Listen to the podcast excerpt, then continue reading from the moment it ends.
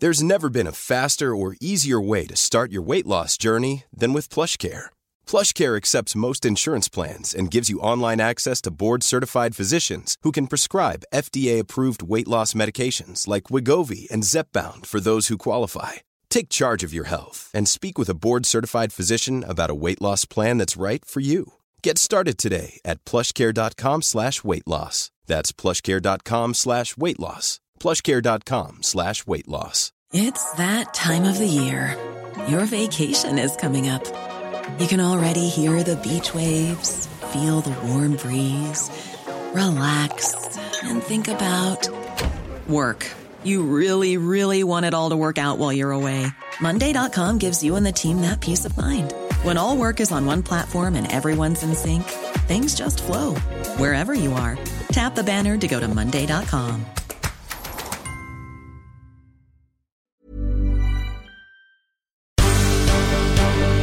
The Michael Reid Show podcast. Tune in weekdays from 9 on LMFM. To contact us, email now, michael@lmfm.ie. Tuesday morning, the 17th of May. Good morning. With much debate and discussion from now till 11am, this is Michael Reid on LMFM. 48 years ago today on Tuesday, the 17th of May, 1974, 4 car bombs exploded. The first bomb went off that evening in Parnell Street at 5:28pm. 2 minutes later, a second bomb exploded in Talbot Street at 5:30. 2 minutes after that, a third bomb went off on South Leinster Street near Trinity College at 5:32pm. An hour and a half later, just before 7 o'clock, a fourth bomb exploded in the centre of Monaghan. More than two-thirds of Troubles-related deaths occurred over 40 years ago, and it is increasingly difficult for the courts to provide families with the answers they are seeking. The families of the victims of the Dublin Monaghan bombing will mark the 48th anniversary this morning. The 33 people who died included a pregnant woman. They and the 300 people injured 48 years ago today will be remembered, and families of the victims will, as always, call for justice. If we fail to act now, to properly address, acknowledge and account for the legacy of the Troubles, we will be condemning current and future generations to yet further division, preventing reconciliation at both the individual and societal level. The British government is going to act today.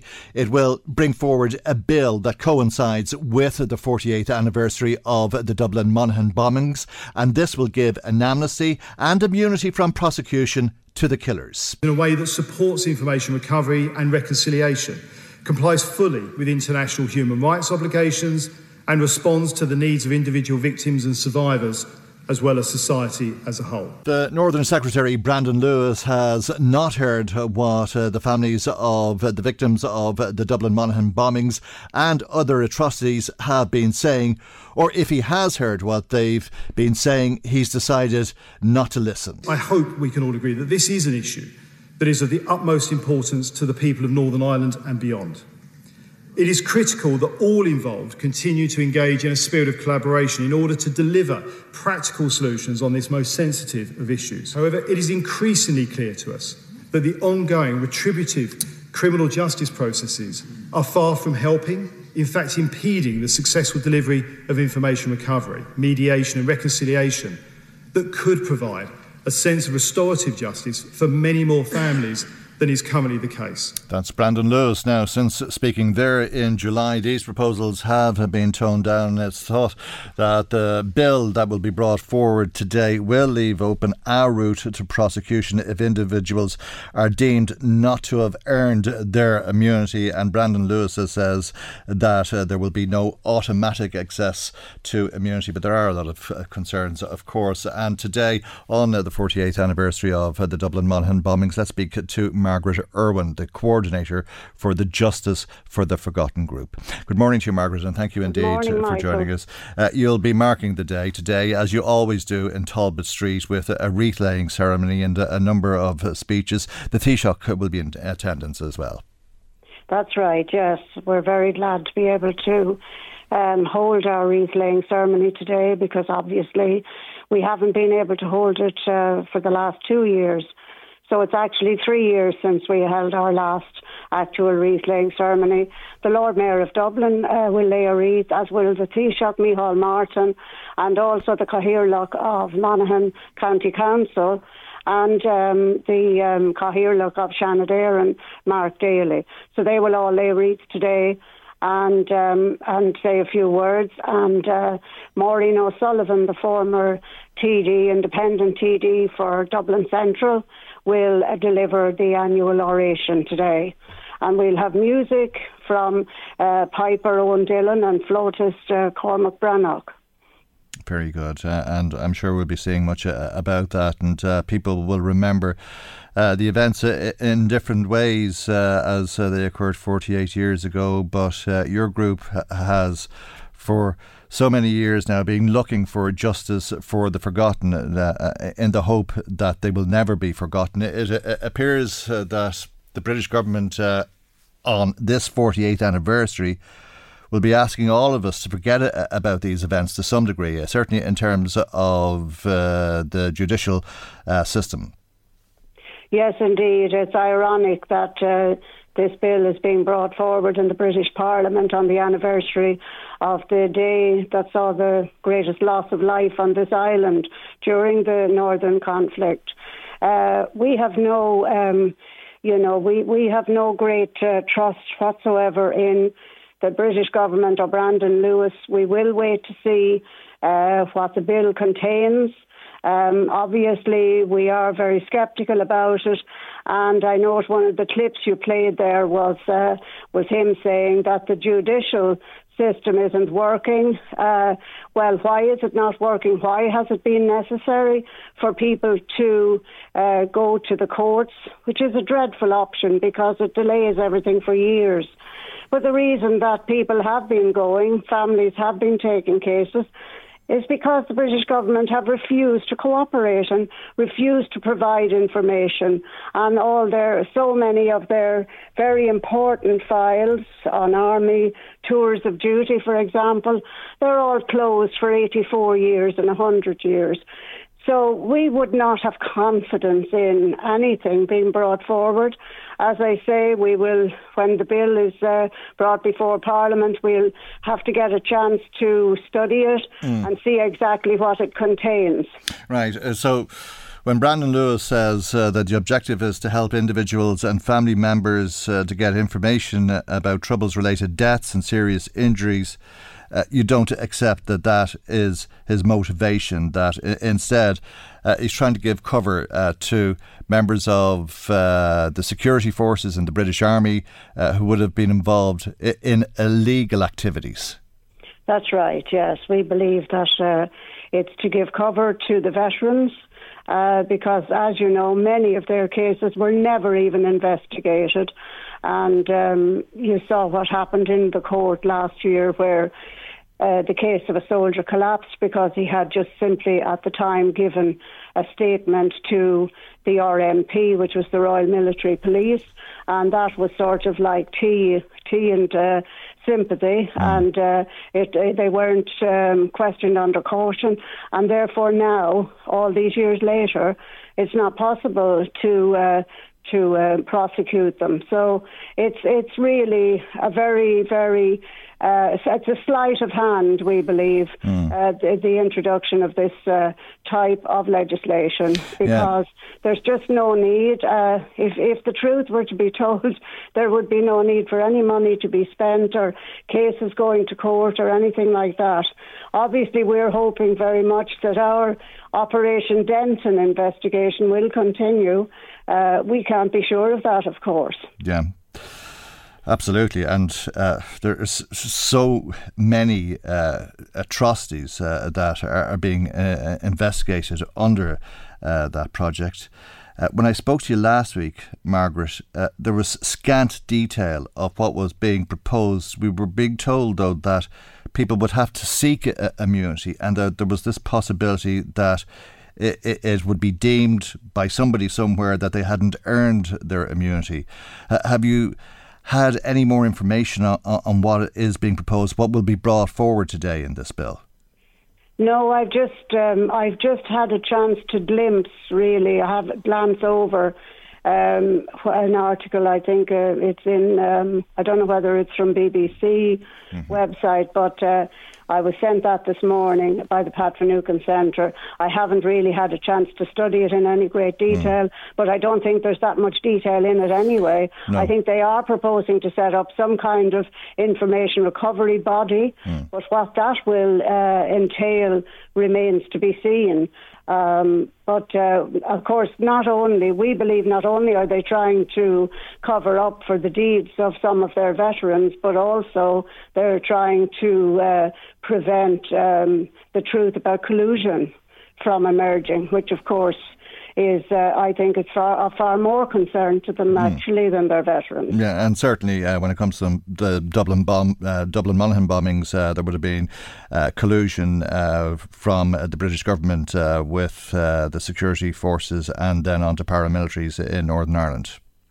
Well, yes, I mean, we have to ascertain how high up it went, but certainly we do know that members of the security forces were involved in all these cases, which are being investigated by Operation Denton, and but we don't know how high up it went, and you know, that's the difficult part, to ascertain how high up these this collusion went, and we are hopeful that. If Mr. Boucher, John Boucher, is allowed to complete his investigation, that we'll learn more about that and hopefully get much more of the truth than has emerged so far. Okay, and that the British government would have been aware in 1974 of the activities of the Glenann gang and the individuals quite possibly involved in what, as you say, was the biggest loss of life in one of the worst atrocities on this island in the history of the Troubles. But you hear Brandon Lewis there say, 40 years ago and more, in this case 48 years ago, is it possible to bring justice? As we discussed last week, Margaret, that's been the argument from the British government, and you gave us your response to what was coming down the line last week. Have you managed to speak to the family since then, and have they decided that they're sceptical of what is being brought forward today in this bill? I've spoken to some of the families. We have a small committee. I've spoken to them, and they are certainly very sceptical. I will speak hopefully to all of the families today, or all of them who are able to attend, the majority of the families and the survivors. So we will be speaking about it today, and hopefully, you know, we'll be able. We can't really reassure them that the Operation Denton won't be stopped, but we can just say that all we can say is that we're very hopeful that it will be allowed to continue, because it has advanced now quite a lot, because it's been ongoing for now about 2.5 years. So we're very much hoping that it will be allowed to complete its work. But of course, we have other cases that do not come under the umbrella of Operation Denton, and we would have great concern about those cases as well. Okay, you'll be in a unique position today because, as we mentioned at the beginning of our conversation, Margaret, the Taoiseach will be attending, and undoubtedly you'll have a chance to speak to Micheál Martin. The Taoiseach, as far as I understand it, and we listened to him when I spoke to you last week speaking in the Dáil about this, saying that he was looking for more detail, but he seems to be very concerned about what the British are proposing. What will you be saying to the Taoiseach? Well, obviously, it's mainly a day of remembrance, and we have to respect that first of all, and you know, respect the office of the Taoiseach, who is going to be there to lay wreaths and say a few words. But certainly, we will have a word if we get the opportunity today to just ask him what he feels about it, and if they have any further information. I doubt that the Irish government has a lot of information, because this is just a unilateral decision by the British government. You know, they've just gone out on their own to do this, just like they're doing with the protocol. Yeah, it seems to be the case, and it seems to be in breach of the Stormont House Agreement, and it'll be interesting indeed to see what the reaction of the British government or of the Irish government will be to this bill that is going to the British Parliament today. Brandon Lewis will be bringing this forward. But as you say, it's a day of reflection, and you've been looking for justice for the forgotten, and as I said at the outset, Margaret, you will never forget all of those who lost their lives and were injured as a result of that terrible day in 1974. Yes, absolutely. Yes, that's true. Okay, Margaret. We certainly won't forget them. Absolutely. Okay, Margaret, it's always good to talk to you. Thank you very much. Thank you very much, Michael. Thanks. That's Margaret Irwin, coordinator for the Justice for the Forgotten Group. Michael Reid on LMFM. Now, if you were listening to us yesterday, you'd have heard us talking about affordable housing. And it's now called the Affordable Housing Fund. There's 60 million being provided this year. The hope is that this year it'll deliver 550 homes. The problem is, I looked at the regulations, Eoin Ó Broin of Sinn Féin pointed me towards them, and there's a very complicated formula being used to work out who can qualify for it. So the eligibility criteria are very complicated, but they are it's designed in such a way that people on incomes of up to €100,000 will be eligible for this Affordable Housing Fund, which just seems crackers. Right. Those people should be able to afford, even with a raging property market, they should be able to afford to go out there and buy themselves. It seems like an awful lot. And, is this telling us how crazy the market is, or is it just this scheme has been designed in such a way that it's just far too generous? Right, that's Charlie Weston of the Irish Independent speaking to me yesterday. Let's speak to Eoin Ó Broin, who we mentioned there. That's Sinn Féin's spokesperson on housing. A very good morning to you, Eoin Ó Broin, and thank you indeed for joining us on the programme this morning. Charlie Weston asking yesterday if the scheme was too generous or if it was crackers. Which do you believe it is? Yeah, and I have to say, even I'm perplexed by what the Minister has done here. The last affordable housing scheme that Owen Murphy introduced had an entry limit of €75,000 gross income for a couple. Now, many of us thought that was a bit too low, particularly where property prices were going in the large urban centres. So we have been arguing for some time that there should be an upper income limit of €85,000 for singles or couples, but with a little bit of flexibility. So if somebody was over that limit but could demonstrate they had difficulty getting a mortgage for comparable property, they could access the scheme. What Darragh O'Brien has done is introduce this incredibly complex formula that links the financial entry thresholds to the full market value of the property. Keep in mind, these are affordable homes, so you buy them at a discount and the local authority has an equity stake in the property. So the income limits aren't linked to what you're paying for the property, but the full market price. And the way it works is, if the property, say, had a value of 300,000 and you were buying it for 250, the income limit comes in at 73,000 gross. But if, as is going to be the case in O'Devaney Gardens, where Dublin City Council is working in a joint venture with Bartra, the price, the full market price of the affordable home is 410,000, which in and of itself is a crazy proposition. The entry-level income limit will be 100,000 gross. And the worry I think that some of us have is look, house prices are spiraling out of control. And in some parts of Dublin, even a household on €100,000 would struggle. But in the main, the people who are really struggling to purchase homes at the minute will be on incomes of 50, 60, 70, 80,000. We can't have a situation where somebody on a very large salary who is able to access a mortgage and save for deposit and buy a home in the market is getting what is a very limited fund, a pot of money through the affordable housing scheme.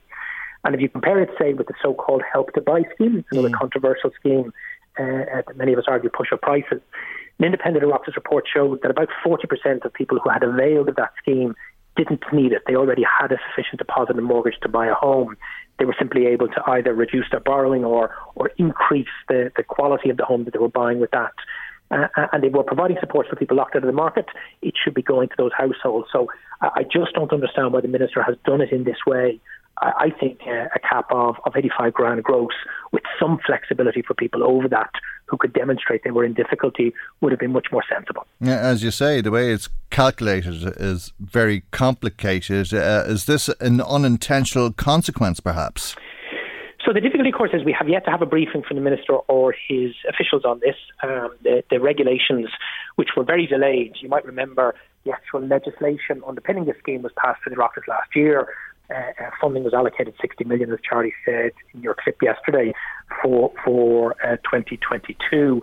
In fact, some homes in Cork were ready to go, but the regulations for eligibility were only published very quietly on the Parks website 2 weeks ago. So we've yet had an opportunity to kind of interrogate the Minister on this. What I will say we do know is a week ago, I got access to the targets from now till 2026 for each local authority to be funded under this scheme. And they're incredibly low. I mean, if I just look at Louth and Meath, for example, and this is funding for the department to the local authority in the main to deliver affordable homes on public land at a discounted price.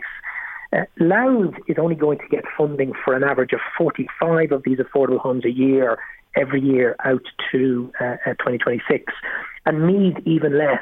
They're only going to get funding for about 30 homes on average year out to 2026.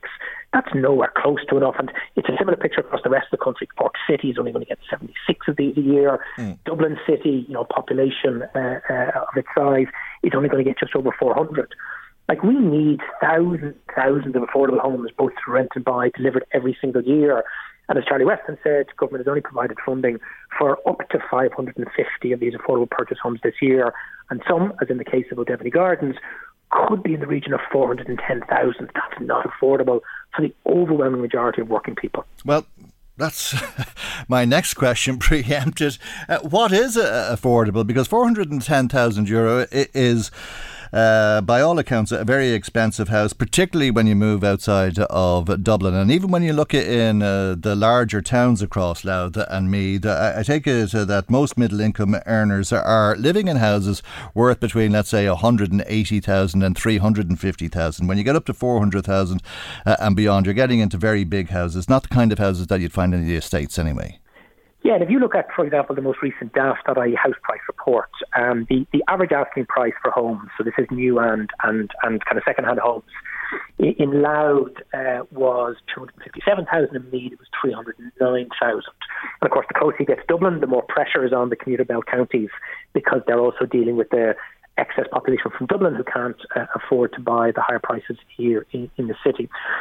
So most of us, when we talk about affordability, you're talking about somewhere between 180 and 250,000 euros. And in fact, there's a housing co-op in North County Dublin at the moment, and they're building very, very good starter homes and apartments that are coming in at 250,000 or less. The only way you can do that is when a local authority or a housing co-op or an approved housing body is delivering affordable purchase homes on public land. The build cost is the same. Doesn't matter whether you're building public or private, they cost the same amount to build, and as we know, those costs are rising. But the not-for-profits and the local authorities can treat the soft costs differently. They can treat the cost of the land, they don't have the high cost of finance, they don't have a 10 to 15% developer's margin, and therefore they can dramatically reduce the all-in development costs and ultimately the sale price by treating those soft costs differently in the way that a private developer has to get paid the full amount for what they put into the development in the first place. And we really think that if the government was serious about tackling affordable purchase issues, it would be investing sufficiently for local authorities and approved housing bodies to deliver about 4,000 affordable purchase homes a year. Keep in mind, last year, the total number of private for purchase homes that came into the market, new homes, was only about 5,000. This year, it could be about 6 or 6.5. And of course, most of those are at prices many working people can't afford. So government has to get much more serious about the scale of its own direct investment, and crucially ensure that it is local authorities, approved housing bodies and co-ops, etc., delivering large volumes of these homes. What's also concerning is 13 counties aren't included in the current targets for affordable housing. The Minister is saying that they can now apply, but we're not sure where they're going to go. The Minister is also saying that but the Land Development Agency is going to deliver affordable homes, and Part 5 might deliver affordable homes. But the Land Development Agency isn't active in most local authority areas, isn't going to be delivering any number of homes until 2024, 5 or 6. And Part 5 is unlikely to deliver affordable homes until after this government is out of office, if it lasts its full term. So for the life of me, I cannot understand why the government isn't doing the one thing it can control, dramatically increasing direct investment to local authorities and approved housing bodies in good quality mixed income and mixed tenure estates, and selling at cost 1, 2, 3-bedroom houses, duplex and apartments for 180 to 250,000, depending on the location, size and type. Okay, and you're including Dublin in that, are you? Absolutely, because, really? Like, for example, in Dublin at the moment, O'Crúlán, the housing co-op in North County Dublin, really great initiative with Dublin City Council, with strong community support, have been delivering good quality 2 and 3 bed starter homes, and they're now doing some apartments, and they can bring them in at 250 or less. Oh. We've come up with some other innovations in terms of the financing, where if the local authorities were doing them on a larger scale, you could bring that price down even further. We do have the challenge of construction sector inflation, 6 to 10% last year. Yep. People think it's going to hit 12% this year. So that is going to have to be factored in. But again, as I say, if the not-for-profits, the local authorities and the approved housing bodies can treat land, finance and margin completely differently, yeah, there are ways to bring down the cost. So you're making sure that the homes are at least below 250 in Dublin and in and around 200,000 outside of Dublin. I was reading Charlie's article in the Irish Independent yesterday, and he spoke to a spokesperson for Darragh O'Brien, the minister, who said that the majority of homes in O'Devaney Gardens will sell for between 200 and 300,000 euro. Is it your contention that those houses, the houses in that category, should be made available to people under the Affordable Housing Scheme, and that the houses that will go on sale for 410,000 should be out of their league as such? Well, the first thing is they are the Affordable Housing Fund houses. But what the spokesperson for the department didn't say is, let's take, for example, a 3-bed. We expect the purchase price of that 3-bed in O'Devaney Gardens to be 310,000. But there is also an equity stake that the local authority takes out of another 97,000. The reason for that is Bartra is saying that the full development price of that 3-bed is 410,000. Right. So the Affordable Housing Fund is used for the local authority to buy 97 grand's worth of the property. I would buy then, let's say I'm an eligible applicant, the rest of the property for 310. But I ultimately have to pay back the 97,000 as well, either if I sell the property or if I die and the property is passed on to my family. So the purchaser is ultimately paying the full market price for that property. It's just it's a complicated system for reducing the cost. Mm. But the government is giving this leg up.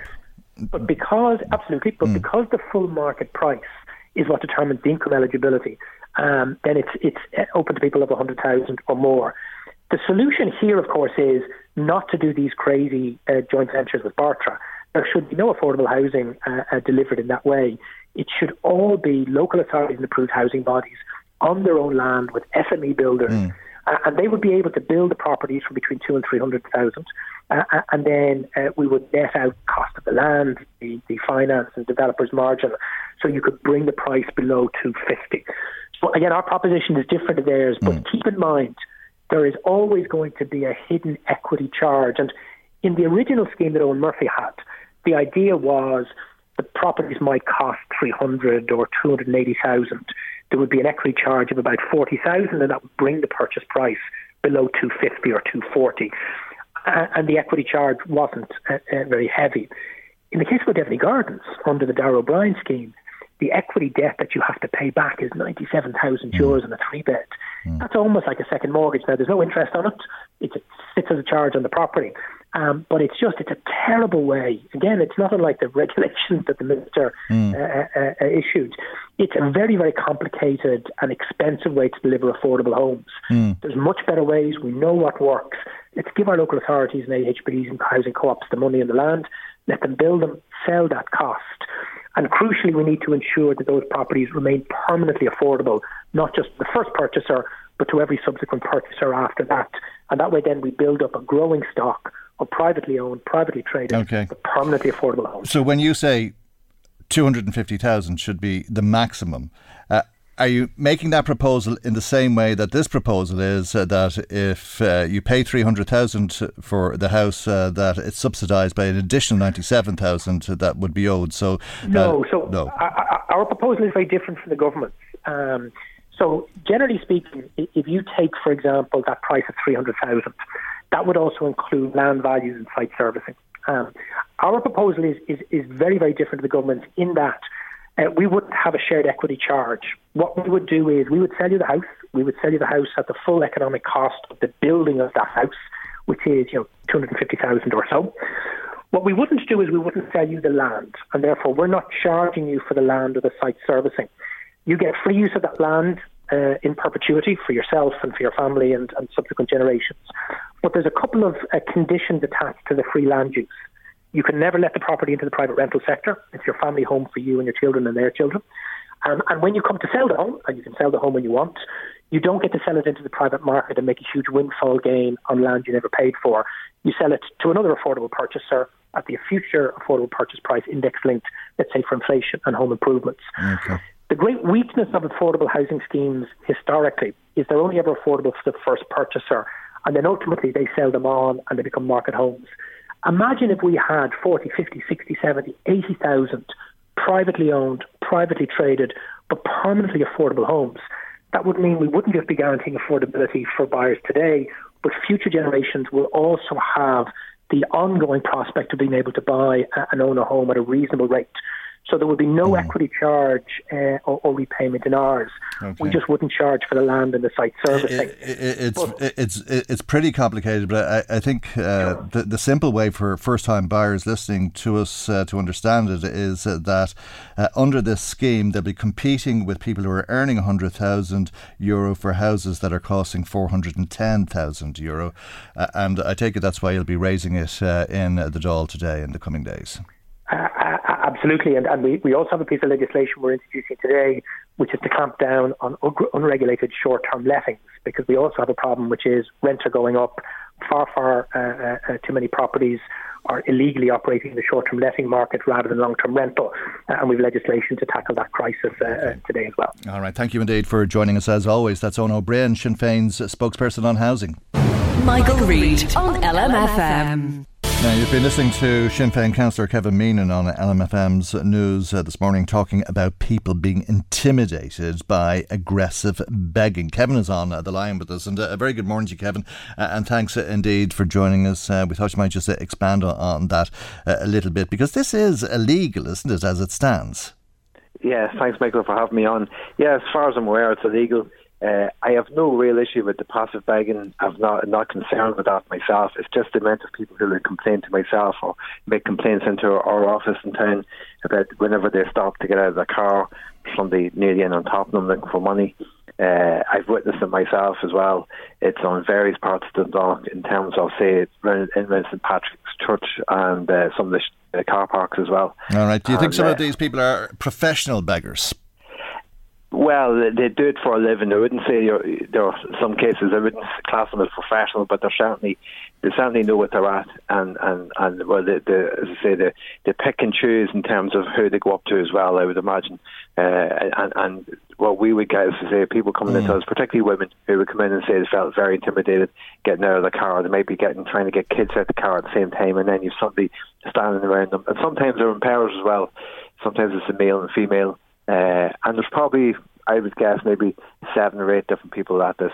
And I would imagine the guards are well aware who it is as well. And that's why I asked them to maybe start actually marking their cards.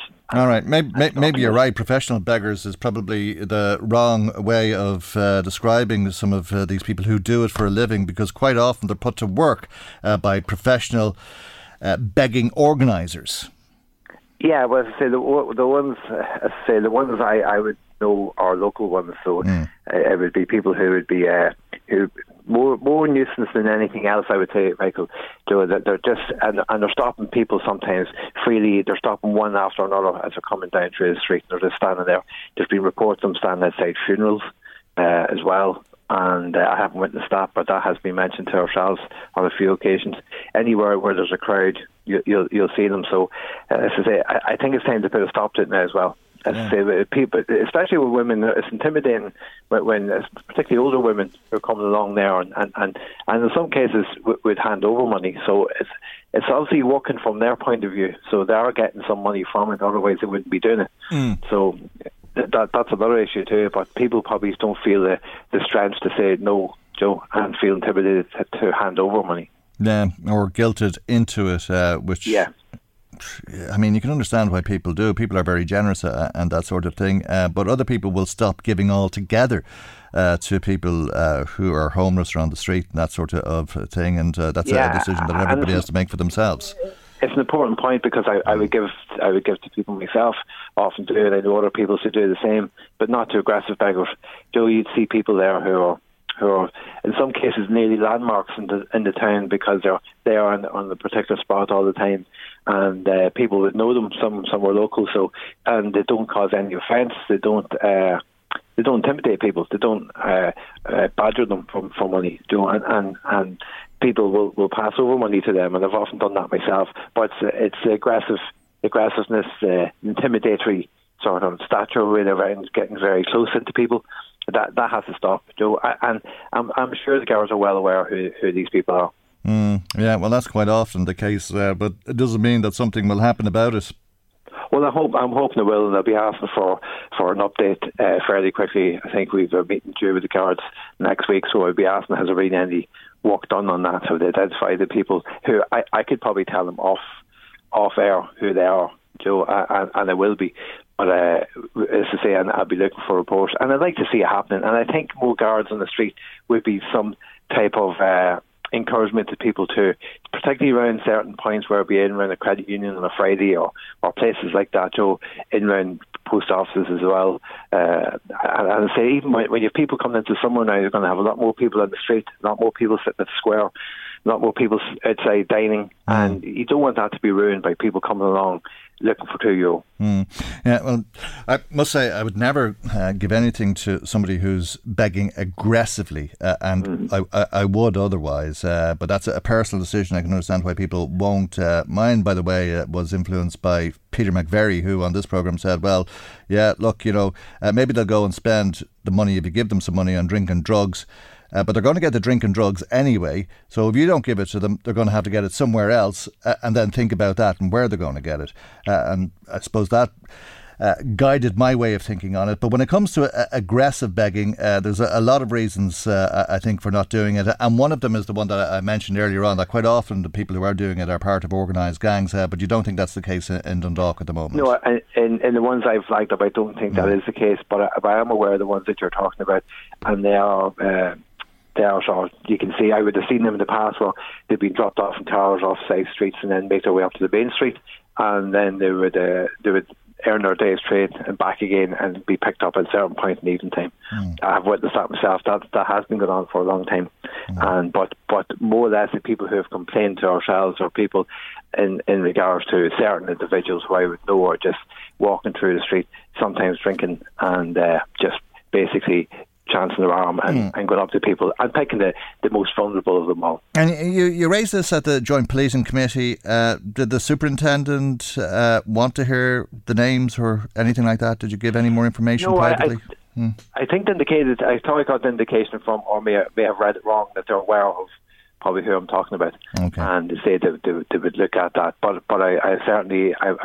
I'm due to talk to Charlie Armstrong myself, the superintendent, and I'm due to talk to him probably in the next few days, so I would be keen to mention that again. It's just a follow-up from stuff I had raised at the JPC. Okay, well, if it continues, maybe people would let you know, let the Garda station know, or let us know here in the radio station if they prefer. But thank you indeed for joining us on the programme this morning. That's Sinn Féin councillor in Louth, Kevin Meenan. Michael Reid on LMFM. Well, as you know, there's been a lot of concern about the influence that a Catholic ethos amongst members of the St. Vincent's Healthcare Group will have on the running of the new National Maternity Hospital. St. Vincent's Healthcare Group is a secular organisation. The hospital has no religious ethos. Services have been and will continue to be delivered in accordance with best international medical practice, compliant with the laws of Ireland and the people of all faiths and none. There are multiple protections in place to ensure no religious authority or control can be exerted. Our founding values are dignity, compassion, justice, quality and advocacy, values found in many institutions across the world and which cannot be interpreted as any attempt to directly or indirectly impose a Catholic ethos. That's James Menton, who's the chair of the St. Vincent's Healthcare Group, speaking at a much-anticipated meeting of the Oireachtas Health Committee yesterday. Let's speak to Gavan Reilly now. Gavan is political correspondent for Virgin Media News and also a columnist, as I'm sure you know, for the Meath Chronicle. Good morning to you, Gavan, and thank you indeed for joining us on the programme this morning. Well, was there much point to the Health Committee meeting yesterday? Given that the three leaders agreed to relocate the new hospital on the grounds of the St. Vincent's campus, and the Cabinet is undoubtedly going to sign off on exactly that this morning. There might have been some points to yesterday's one in particular, because although you could question the value of the overall delay if the government wasn't really minded to do or change anything, basically sort of arguing that it needed 2 weeks for people to catch up with the government thinking, almost, if you want to think of it that way. Yesterday's hearing might have been slightly more useful, though, because it was the first time that we've really managed to see the whites of the eyes of those from the St. Vincent's Healthcare Group. They are the landlords at the site in which the new hospital will be built. Their company will be the parent company of the new National Maternity Hospital. They are the ones who, until recent times, were directly owned by the Sisters of Charity, and therefore there might have been questions around their ethos. But by and large, they've been keeping a fairly low profile. They put out the occasional press release, but they don't generally engage in any kind of broadcast interviews. They're not generally seen in public. They certainly don't call press conferences. So up to a certain point, until yesterday, it's always been Hamlet without the prince, and people were arguing about whether there was some sort of religious code that was still binding on that company, or what the company's true motives were. And members of the Oireachtas who might have been slightly more cynical or doubtful about the whole thing hadn't ever seen or met face-to-face with the people who were on the other side of that equation. So maybe at least yesterday the intention was for seeing the whites of the eyes to maybe to win over some of the doubters, or to explain that there wasn't some sort of covert religious plan to have influence by stealth, as they would see it.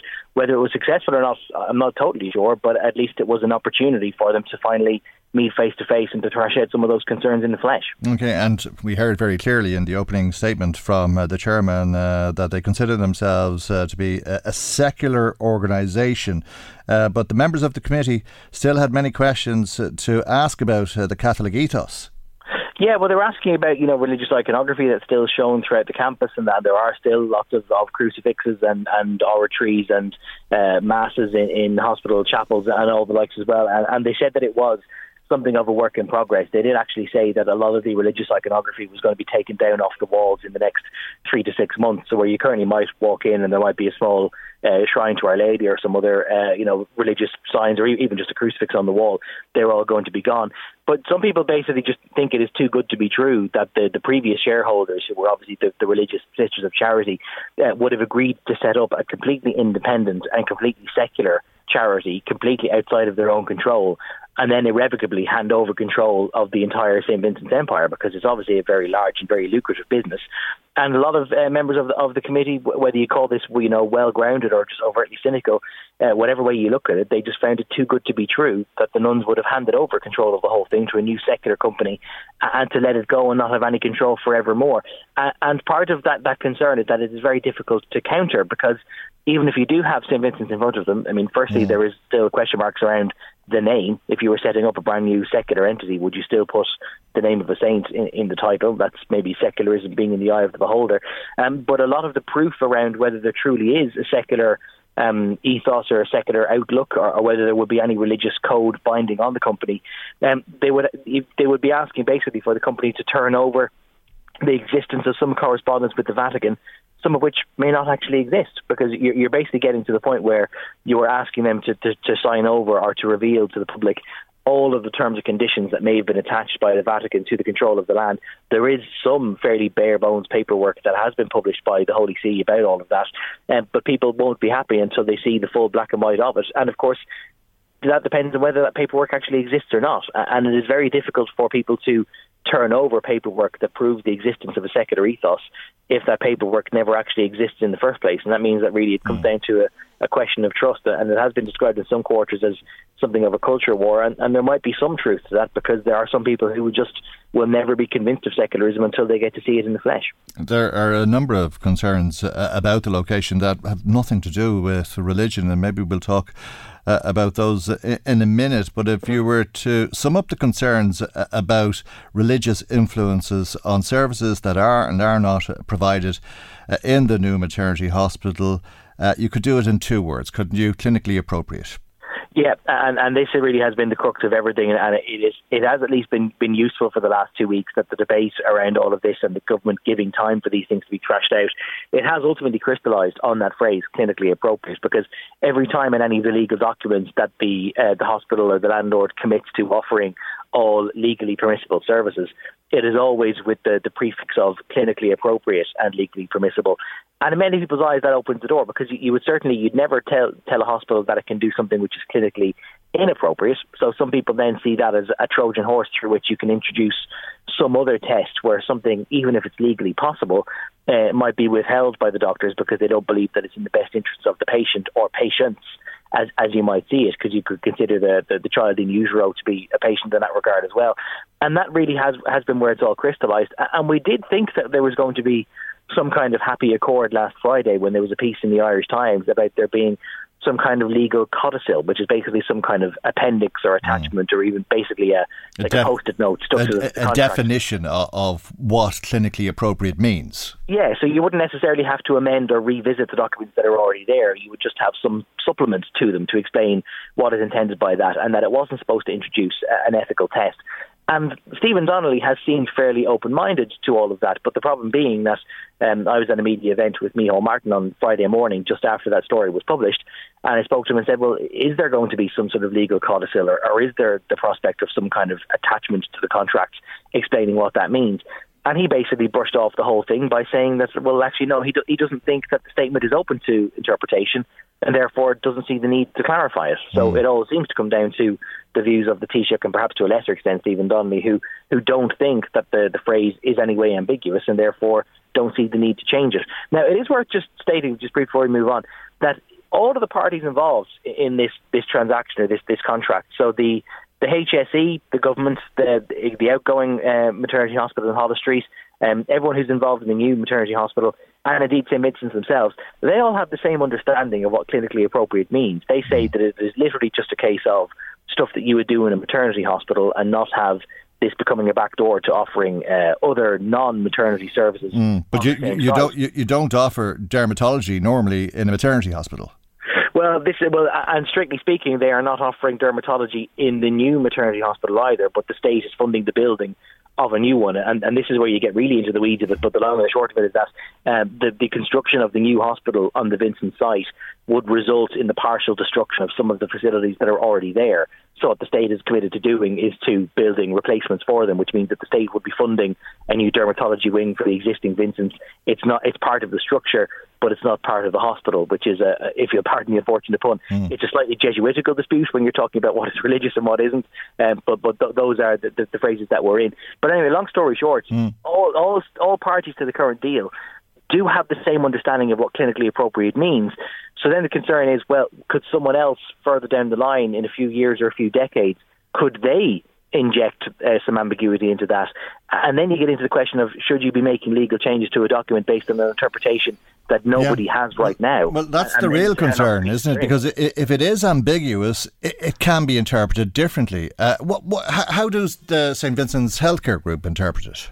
Exactly the same way as the state does. And this again, was asked of them yesterday, that they said that, this was a partnership between the St. Vincent's Group and the state in trying to produce this new facility, to relocate all the structures of Talbot Street and to bring them over to the site, but that there was a certain element of good faith being involved, and that they were doing this to fund a new maternity hospital. They didn't want it to become suddenly some other hospital that might, for example, something that might offer services that compete with the St. Vincent's private hospital on the same campus. So they didn't want there to be competition there. So they said, you can have the site and you can have this sort of peppercorn rent for $10 a year, as long as you keep it as a maternity hospital and not anything else. But they see clinically appropriate through that lens. They say anything which would usually be attached to a maternity hospital is fair game. And that's all we mean by clinically appropriate. Right, but of course, it's in the eye of the beholder. Sorry, Gavin. There was another interesting issue that was brought up yesterday by Roisin Shortall because the St. Vincent's Healthcare Group are up to their eyes in debt, it would seem.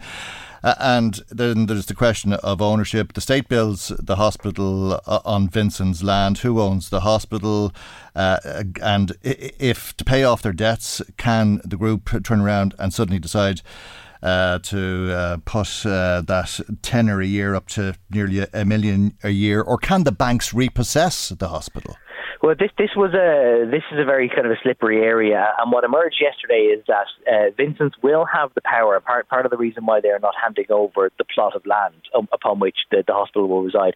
Well, there's a couple of reasons. Firstly, that they reckon just from an estates management perspective, when it's a big campus and it has a lot of other clients that are there, and there's other HSE units like Health Check, for example, or Breast Check that are all also based on the campus, that they would say that it would overcomplicate things if an isolated parcel of land within that whole complex wasn't owned by them, if it was owned by somebody else, because then shared services and utilities and even rights of way and access would all be complicated.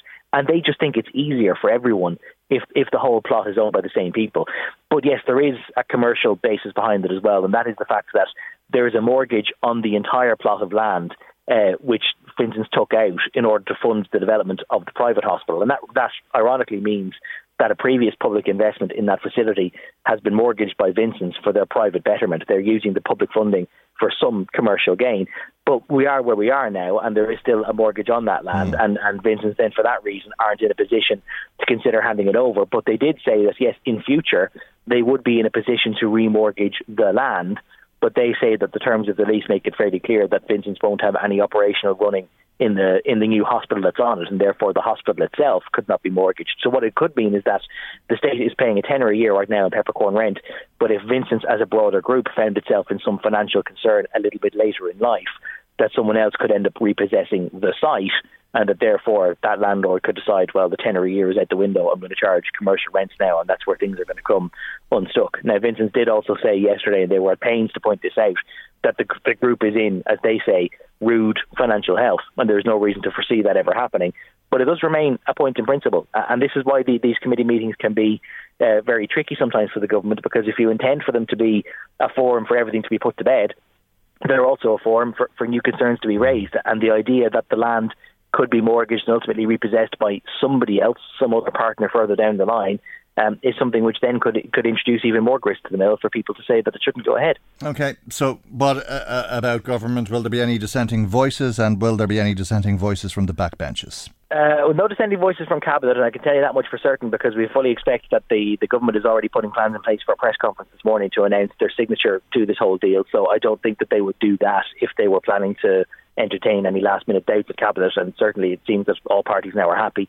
The backbenches will be interesting, because we did have Nasa Harrigan, the Green Party backbencher for Dublin Central, last night saying it should be delayed, not because of the religious concerns or anything else, but because the government, the Department of Public Expenditure, which holds purse strings, hasn't actually signed off on the business case for all of this. They're not convinced that the whole thing is value for money, and she is not too wild about the idea of pre-committing €1 billion to the hospital, when in fact €1 billion might not be necessary to provide all those services. So she is very openly holding herself out, and she says that the Sinn Féin motion tonight about public ownership is very hospitable and very attractive wording. So it would be a huge political achievement if the government got through all of this and took some flak publicly but didn't lose any bodies from within. And I wouldn't be at all surprised if this was the second time that Nasa Harrigan voted against the government, and that was the end of her involvement with it. OK, well, it's going to be a long day, and thank you indeed for setting the scene for us. That's Gavan Reilly, political correspondent with Virgin Media News. Gavan is also a columnist with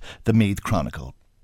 Michael Reid on LMFM. Well, you'll remember a couple of years ago, Boris Johnson had this to say about the Northern Ireland Protocol. The deal we've done with the EU is a brilliant deal. That's Boris Johnson a couple of years ago. Yesterday he was speaking to Paul McNamara of Channel 4. Less than 2 years in, this deal, this protocol, has caused the collapse of the Northern Ireland Assembly, economic hardship for firms in Northern Ireland, and now needs a major revision. Prime Minister, you must be furious with whoever signed up to a deal this bad. Look, I'll be absolutely frank with you. My priority is, number one, get the government of Northern Ireland up and running. And the problem that we've got at the moment is that we've got one part of the community in Northern Ireland, one of the major traditions in Northern Ireland, the unionist community, that doesn't like the protocol. Actually, of the five parties that I've just talked to, not a single one likes the protocol as it currently operates. Now, yes, I agreed it, but I agreed it on the basis that it protected the Good Friday Agreement, it protected the East-West strand of the Good Friday Agreement. It explicitly, on the face of it, says that we've got to protect the UK internal market. And that was the reason I went for it, because it seemed to me like those were things that our friends in the EU would mean sincerely. But you can't be surprised by any of the bits that you don't like at the moment. Pretty much all of them were in the impact assessment papers. I've got them here, I've read them. Did you read them? Of course, but I So hoped, you just ignored them then? No, I hoped and believed that our friends would not necessarily want to apply the protocol in quite the way that they have. And everybody knows the barriers that have been produced, the distortions, the diversions of trade. 200 UK companies no longer, 200 GB companies no longer exporting to Northern Ireland. A great deal of faff and botheration for individuals and for companies, adding to the cost of living right now. That's Boris Johnson speaking to Paul McNamara of Channel 4 News, explaining he didn't understand what he was agreeing to, or at least if he did, he didn't think that the other side would expect that he would uphold the deal, and that's why he's changing it. He arrived and was met by hundreds of protesters at Hillsborough yesterday.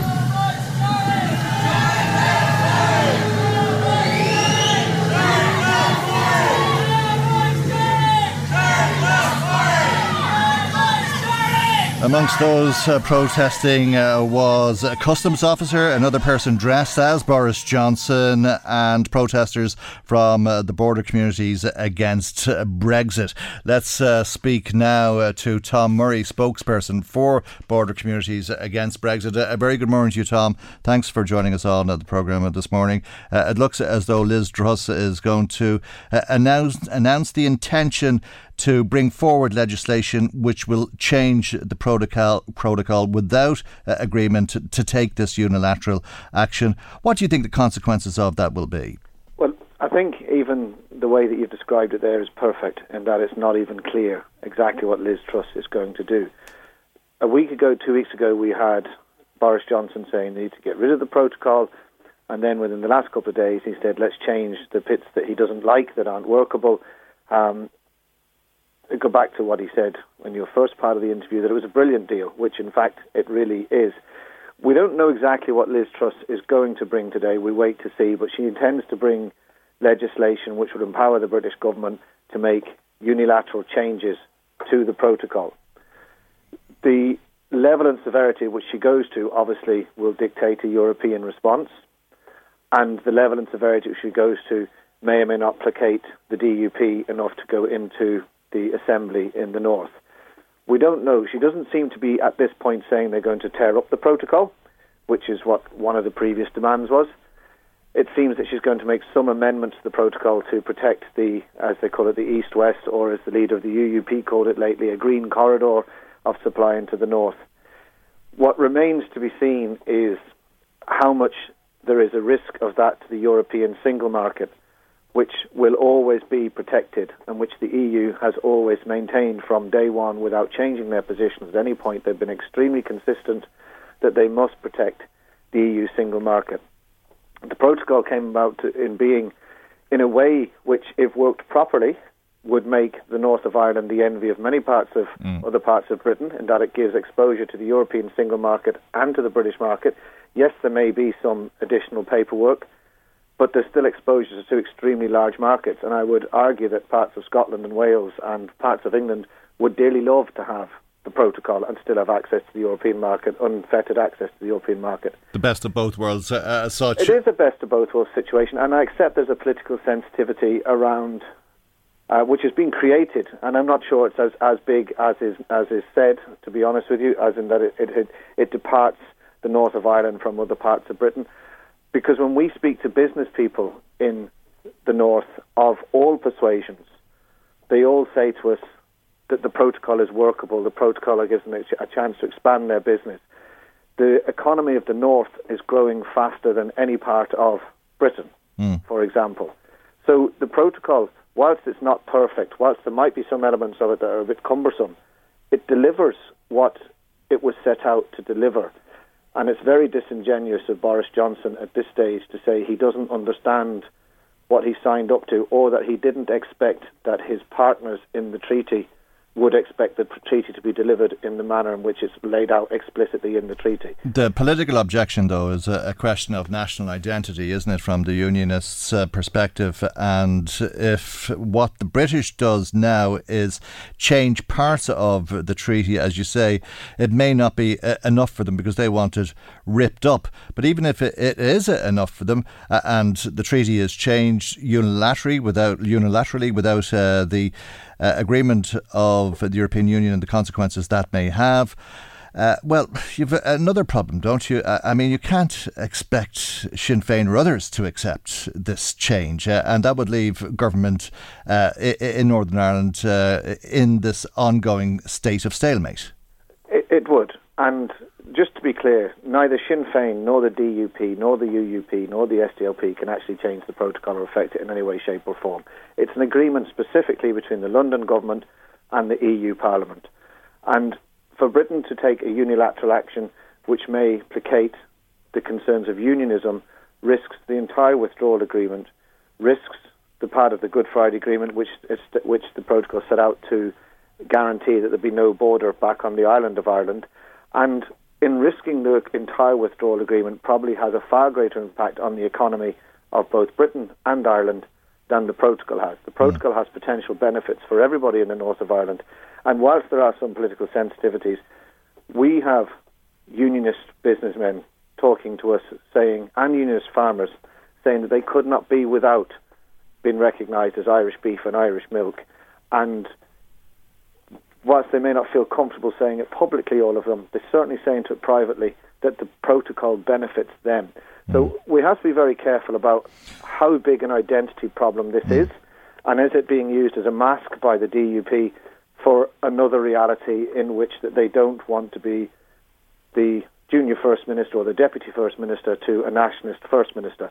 And if that is the real argument they have, then let's have that argument, and let's be honest about the politics, and let's be honest about what the difficulty is. But we're back 6 years, isn't it, or however long it is since Brexit. We actually are back at the very, very beginning, in the risk that Britain may actually do something which can only be described as stupid now if they do something that tears up the protocol and tears up the withdrawal agreement and ends up with customs checks back on the island of Ireland. That could be catastrophic. It would be entirely unacceptable to everybody in the island of Ireland. Simon Coveney was extremely strong about that yesterday. Everybody in the Irish government has been strong about that. It is actually probably one of the few things that unites every party in Ireland, in the state, is their opposition to border checks on the island of Ireland and anything that damages the Good Friday Agreement. And you talk about the political parties in Northern Ireland not having it in their gift to renegotiate the protocol. The Irish government doesn't have it in its gift to do that. The Irish government can, along with the other 26 members of the European Union, 27 countries together, renegotiated with the British government if they do that successfully. But if they do not do that successfully, what is the upshot of that? Is it the return of a hard border on this island? Well, it may possibly be, yes. And you're 100% correct. The Irish government has no power to renegotiate the protocol, but the Irish government isn't trying to. The Irish government is saying that along with our European partners, we stick by the original agreement. It's an internationally signed agreement, and let's implement the agreement, which hasn't even yet been implemented in full, which is another point of contest. But absolutely, the risk is that if the protocol is rejected, if the protocol is torn up, that there will be a necessary step to establish a hard border on Ireland because the EU will have to protect the EU single market. So again, going back to the start of the conversation, what's important is let's see exactly what the changes are that Liz Truss attempts to make, what is the magnitude of them, what's the severity, and what are the implications. Notwithstanding the fact that no matter what she does today could take up to a year to implement anyway, because whilst it may get through the House of Commons relatively quickly, and I don't think it'll be that quick because they've yet to debate the Queen's speech according to the Ministers for State this morning, then it won't get through the House of Lords just as rapidly as Boris Johnson would like. So no matter what Liz Truss does today, it still could be 12 months before there's an impact on it. If she brings in legislation today, though, that unilaterally damages the protocol, even if it takes 12 months to implement, there has to be a response from Europe, and the risk of that is a border in Ireland which is unacceptable to everybody on this island. It flies in the face of the Good Friday Agreement, which is a far bigger prize than the protocol. Absolutely. Tom, we'll leave it there for the moment. Thank you indeed. Okay, thanks very much. That's Tom Murray, spokesperson for Border Communities Against Brexit. Michael Reid on LMFM. If you were listening to us last week, you may have heard David Hall of the Irish Mortgage Holders Organisation suggest that you fix your mortgage because rates are going to go up, it seems, from July by 0.25%, and there probably will be quarterly increases after that for some time to come. He also suggested that you might get the advice of Paul Merriman, CEO of Ask Paul and Pax Financial, to do that. Paul Merriman is on the line with us, and a very good morning to you, Paul, and thank you indeed for joining us on the programme this morning.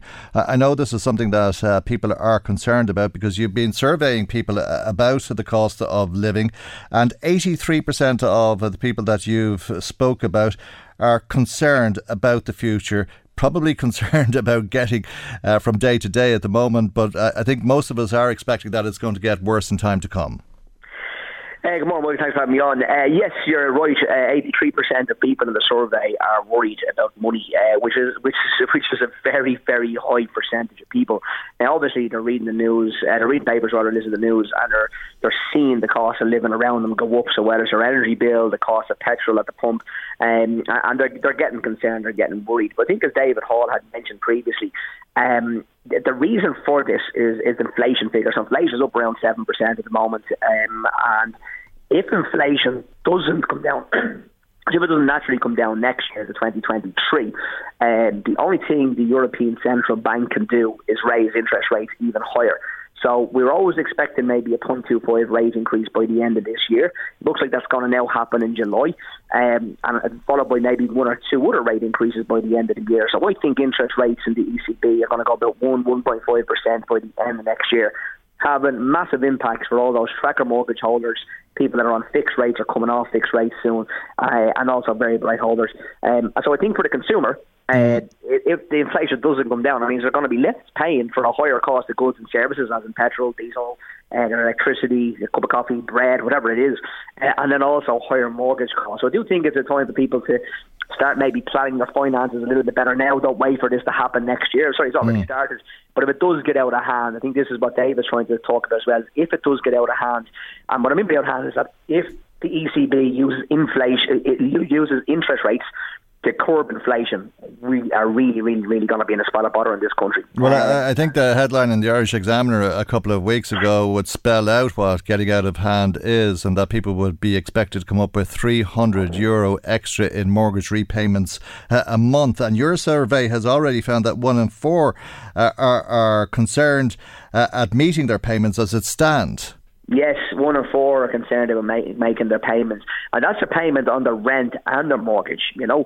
So that's quite alarming because people are not, obviously a lot of high renters in this country now as well compared to what it would have been in the last financial crisis, because the last financial crisis we had in 2007, 2008, a lot of homeowners obviously, now everything that's been built, practically everything built in Dublin anyway, is built to rent, and you're seeing that around the country as well in some of the major cities. So if people are struggling to meet their rent repayments and also meet their mortgage repayments, I do think we're on the kind of knife edge here. I do think that it can go away. Now look, I do think that inflation might naturally come down. I mean, it might naturally come down because you could see the Russia invasion of Ukraine rather probably could pull back slightly. You might see the likes of the oil prices come back down. You might see supply of oil increase, and you might just see. I mean, the big thing here obviously is in China as well. They're kind of getting hammered again with coronavirus, and that's stopping the supply of goods coming out of there. So if it doesn't settle down naturally in 12 months, I think it will. If it does, we're okay, but we're still going to have some level of increases on mortgage interest rates. But overall, and the other thing you mentioned in the survey was that over 50% of people rather said that they were going to curb their socialising habits, so they're going to cut back on going out and cut back on spending. As a society coming out of COVID-19, that's not great to hear again so quickly. So it's going to be in a really tough 2 years, obviously, in 2020s. And now based on what could be coming our way. And the hospitality sector is only getting back on its feet as well. So if inflation keeps going the way it goes and the ECB increases in interest rates, That means that no money be spent in the economy, and that will force a pretty bad recession, in my opinion. Could be looking around the corner if it's not sorted. So I think it's 12 months to be keeping your eye on inflation, keeping an eye on what's happening. But God, as David said last week, you need to fix your mortgage, because we can pretty much guarantee you're going to see rate increases this year and next year. But you're going to see if you fix today, of course, you're going to see your repayments increase overnight. Yeah, you will. So, well, it depends. So, I mean, there's a really good rate out there with Finance Ireland at 2.8 odd percent, 2.85% for 25 years. There are a lot of clients that come to us would have 3.2, 3.5. So some of them be actually bringing down the repayments. Right. Some clients might have 2.2 or 2.3. But, you know, at 2.8, we know it's going to be probably at least 1%, not 1.5% higher next year. So you're paying a little bit higher now, but it means you're never going to get it. If you take that rate for 25 years, you have 25 years left your mortgage, you're never going to hear from a bank again. And the other thing people have to realise that the European Central Bank and the guys that run the European Central Bank and the council of that bank, the council of the ECB, they're just human. They're trying their best to get this right, but they could also get it wrong. But you, or a consumer, has the practicality to maybe take that out of their hands and say, I'm going to fix here for 25 years. Yep. I don't trust anybody. I'm just going to look after my own house.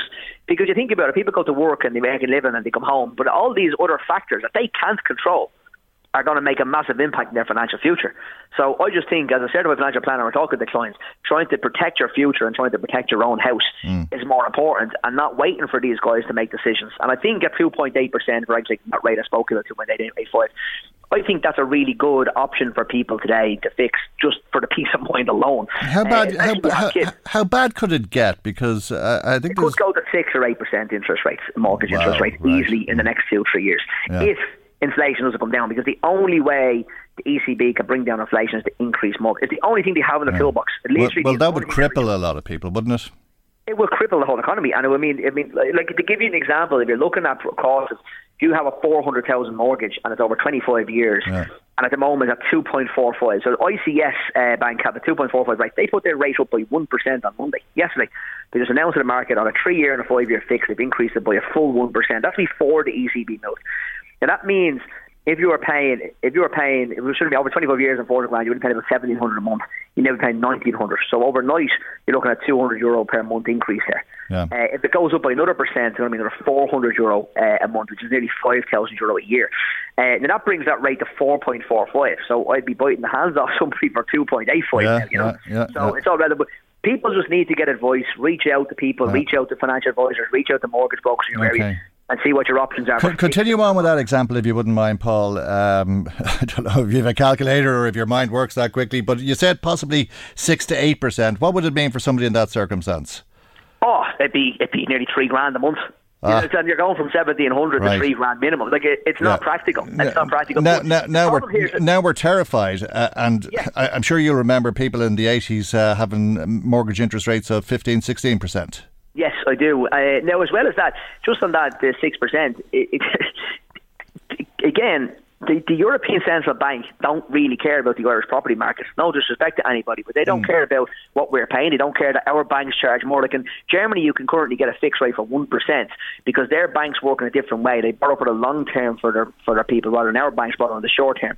So, but they need to look after the full European Central Banks. They don't care that somebody in the west of Ireland or anywhere in Ireland was be going from a 1,700 month to a 2,700, because their job in the ECB is just to manage inflation. Does that make sense?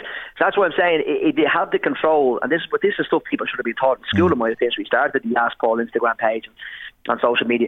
It's given this information out for free, and all the video content we do is because this is stuff you should have been taught in school. And this is where people, like, imagine not knowing this and then just walking blindly into a 3 or 4% rate increase.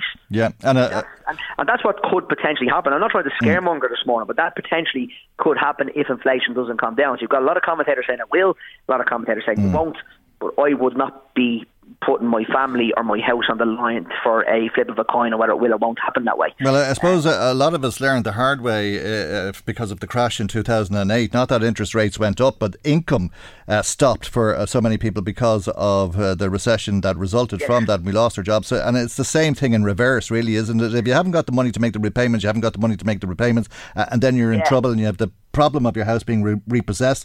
If the interest rates go up like this, regardless of people continuing to work and having the same level of income, they could be in that position. Would we be seeing a raft of repossessions? A raft of repossession. That's what David Hall was speaking about, probably in relation to trying to... David's an amazing guy, what they do in his house. What they do for people that are in arrears and trying to sort them out for the long term, they won't be able to cope with this next wave. They're still only trying to cope with half of 2007, 2008, 2022 now. So I think, like I said, but people have... They can fix, and that is, I think banks should be getting onto this and trying to get all their clients onto fixed rates ASAP and offer them longer term fixed rates. Some banks don't go over 10 years for argument's sake, where they all should be, or there should be some type of incentive for the government to try and bring out the better information about fixing your mortgage and fixing your rates. It's the only tool that the consumer has to protect themselves. But also in relation to, don't forget, when the cost of borrowing goes up, it goes up for businesses too. So if businesses are borrowing, which an awful lot of employers will borrow on an annual basis to fund their business and fund their growth, etc., when the cost of borrowing goes up too high, when the ECB increases, or if it does increase highly, it means they can't invest anymore. It means job losses start happening as well. That's where the real economy is, where the real kind of crash comes from. Or they make up the money at the tills, and it's the same with energy or fuel or anything like that, and the price of peas goes up as a result. Exactly, and then if what you're into then, unfortunately, this is why we're really on knife edge, is that then you still have this really bad inflation happening because they have to keep their prices up because they can't fund anymore. But the public going out, or the consumer, the average consumer going to the shops, aren't spending anymore because they can't pay their mortgage, and they're trying to just focus on that. Trade unions meeting today, possibly looking for 8% increases. Will that put the price of peas up by 8%? It will. But again, there's not a hope of that happening, in my opinion, because again, because you're only increasing salaries and increasing costs. By the way, I'm all for workers here. I'm not trying to say should. No, I know. I just can't see them getting that through, because employers are, and then, I mean, look, again, not to get into kind of nonsense stuff altogether, but then you're looking at the auto enrollments where the government are trying to get employers and people to go into an auto enrollment pension scheme in the next 2 years, or to put 4 or 6% in over the next few years into the pension plan. Like, that's going to be shelved in the long finger as well. So all these things have a massive fallout. But what I have to say, Danny, listen to this one, you have to look after your own house. You can't be relying on government, you can't be relying on the ECB, because unfortunately, not being too harsh here, they don't really care about your personal finances. They care about the overall health of the European Union. And they're going to make decisions, because we're in Europe, that are going to massively affect your back pocket. But don't let them. Speak, reach out to a certified financial planner, talk about your finances, get your house in order yourself, fix your mortgage for the long term, make sure you have a bit of a cash reserve if you can, and just be really, really cautious over the next 12 to 18 months. And hopefully we avoid a recession. Hopefully inflation naturally comes down, and hopefully rates only go to maybe 1.5%, and don't continue going up into next year and to 2024. All right. Let's hope against hope. Paul, thank you. Thank you very, very much for joining us this morning. That's Paul Merriman, CEO of AskPaul.ie and Pax Financial. Michael Reid on LMFM. Time now, as is usual around this time on a Tuesday, for our weekly visit to the Garda Crime Desk. As always, there's a number of incidents Gardaí are investigating locally. Perhaps you can assist with those investigations. Garda Fiona Kerr of Navan Station joins us for the report this week. We're going to start in Hill of Down with a burglary that occurred there. Quite a concerning incident, this an aggravated burglary that occurred at Hill of Down. Yes, good morning, Michael. We're starting with an aggravated burglary on Monday the 16th of May. So that was just yesterday between 12 noon and 3 p.m. at Kilnagallia in Hill of Down.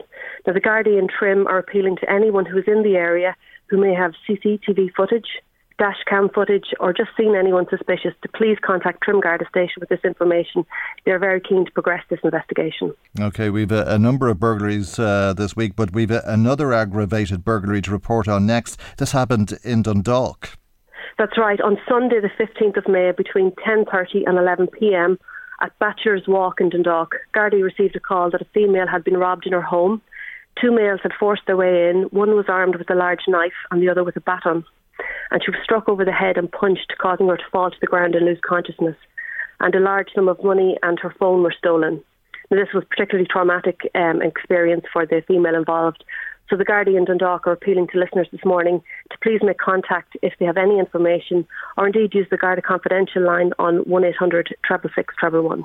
Now to Rathoath, where Gardaí are investigating a theft. That's right. Last Tuesday, the 10th of May, between the hours of 11am and 8pm, a horse trailer was stolen from Tattersalls on the Ferryhouse Road in Rathoath. So the trailer was attached to a vehicle, and when the owner returned, it had been removed.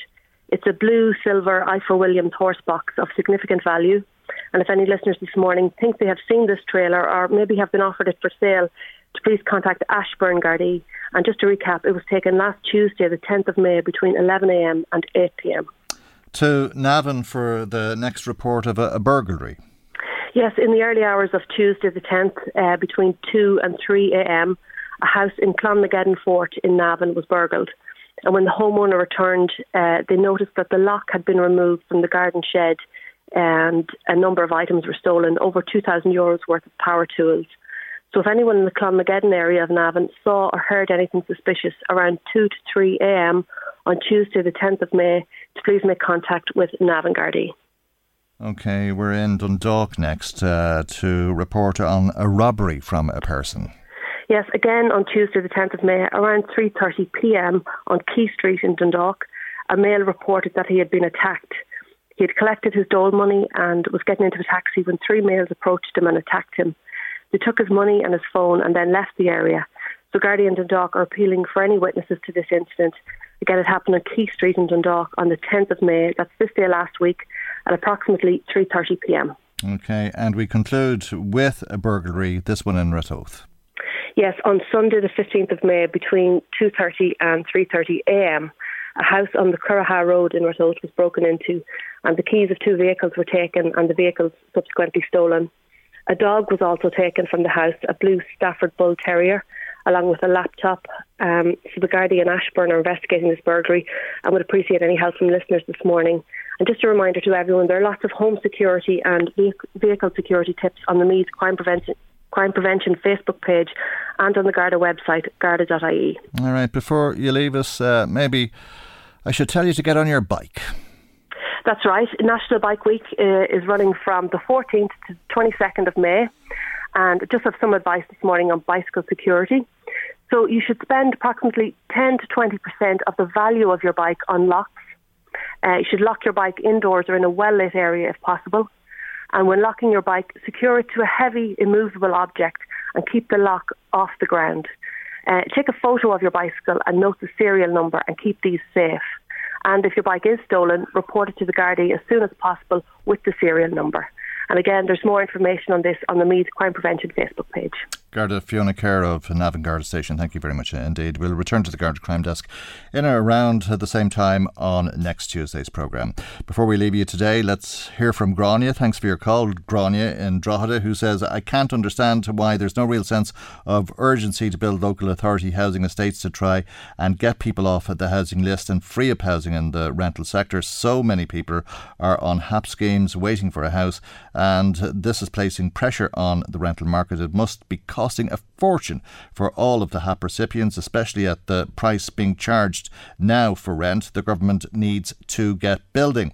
Thanks, as I say, for that, Grania. Thanks too to John, who's in Drogheda as well. And he says in New Zealand and Australia, they have retirement villages for people over 60. Is that not an idea that we could follow here in order to free up some houses? I suppose it is, but do people want to live in these villages is another question, John. But thanks for the suggestion. Thanks to anybody who was in touch with us today. That's our programme as we've run out of time, and God willing we'll see you for our next programme tomorrow morning at 9am right here on LMFM. Good morning, bye-bye. The Michael Reid Show podcast. Tune in weekdays from 9 on LMFM. To contact us, email now michael@lmfm.ie.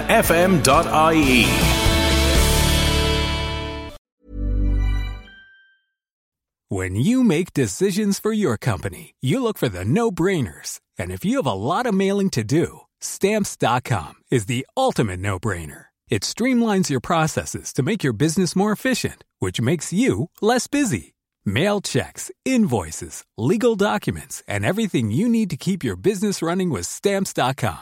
Seamlessly connect with every major marketplace and shopping cart. Schedule package pickups and see your cheapest and fastest shipping options from different carriers. With rates up to 89% off USPS and UPS rates. And with the Stamps.com mobile app, you can take care of mailing and shipping wherever you are. Make the same no-brainer decision as over 1 million other businesses with Stamps.com. Sign up with code PROGRAM for a 4-week trial, plus free postage and a free digital scale. No long-term commitments or contracts. That's Stamps.com. Code PROGRAM.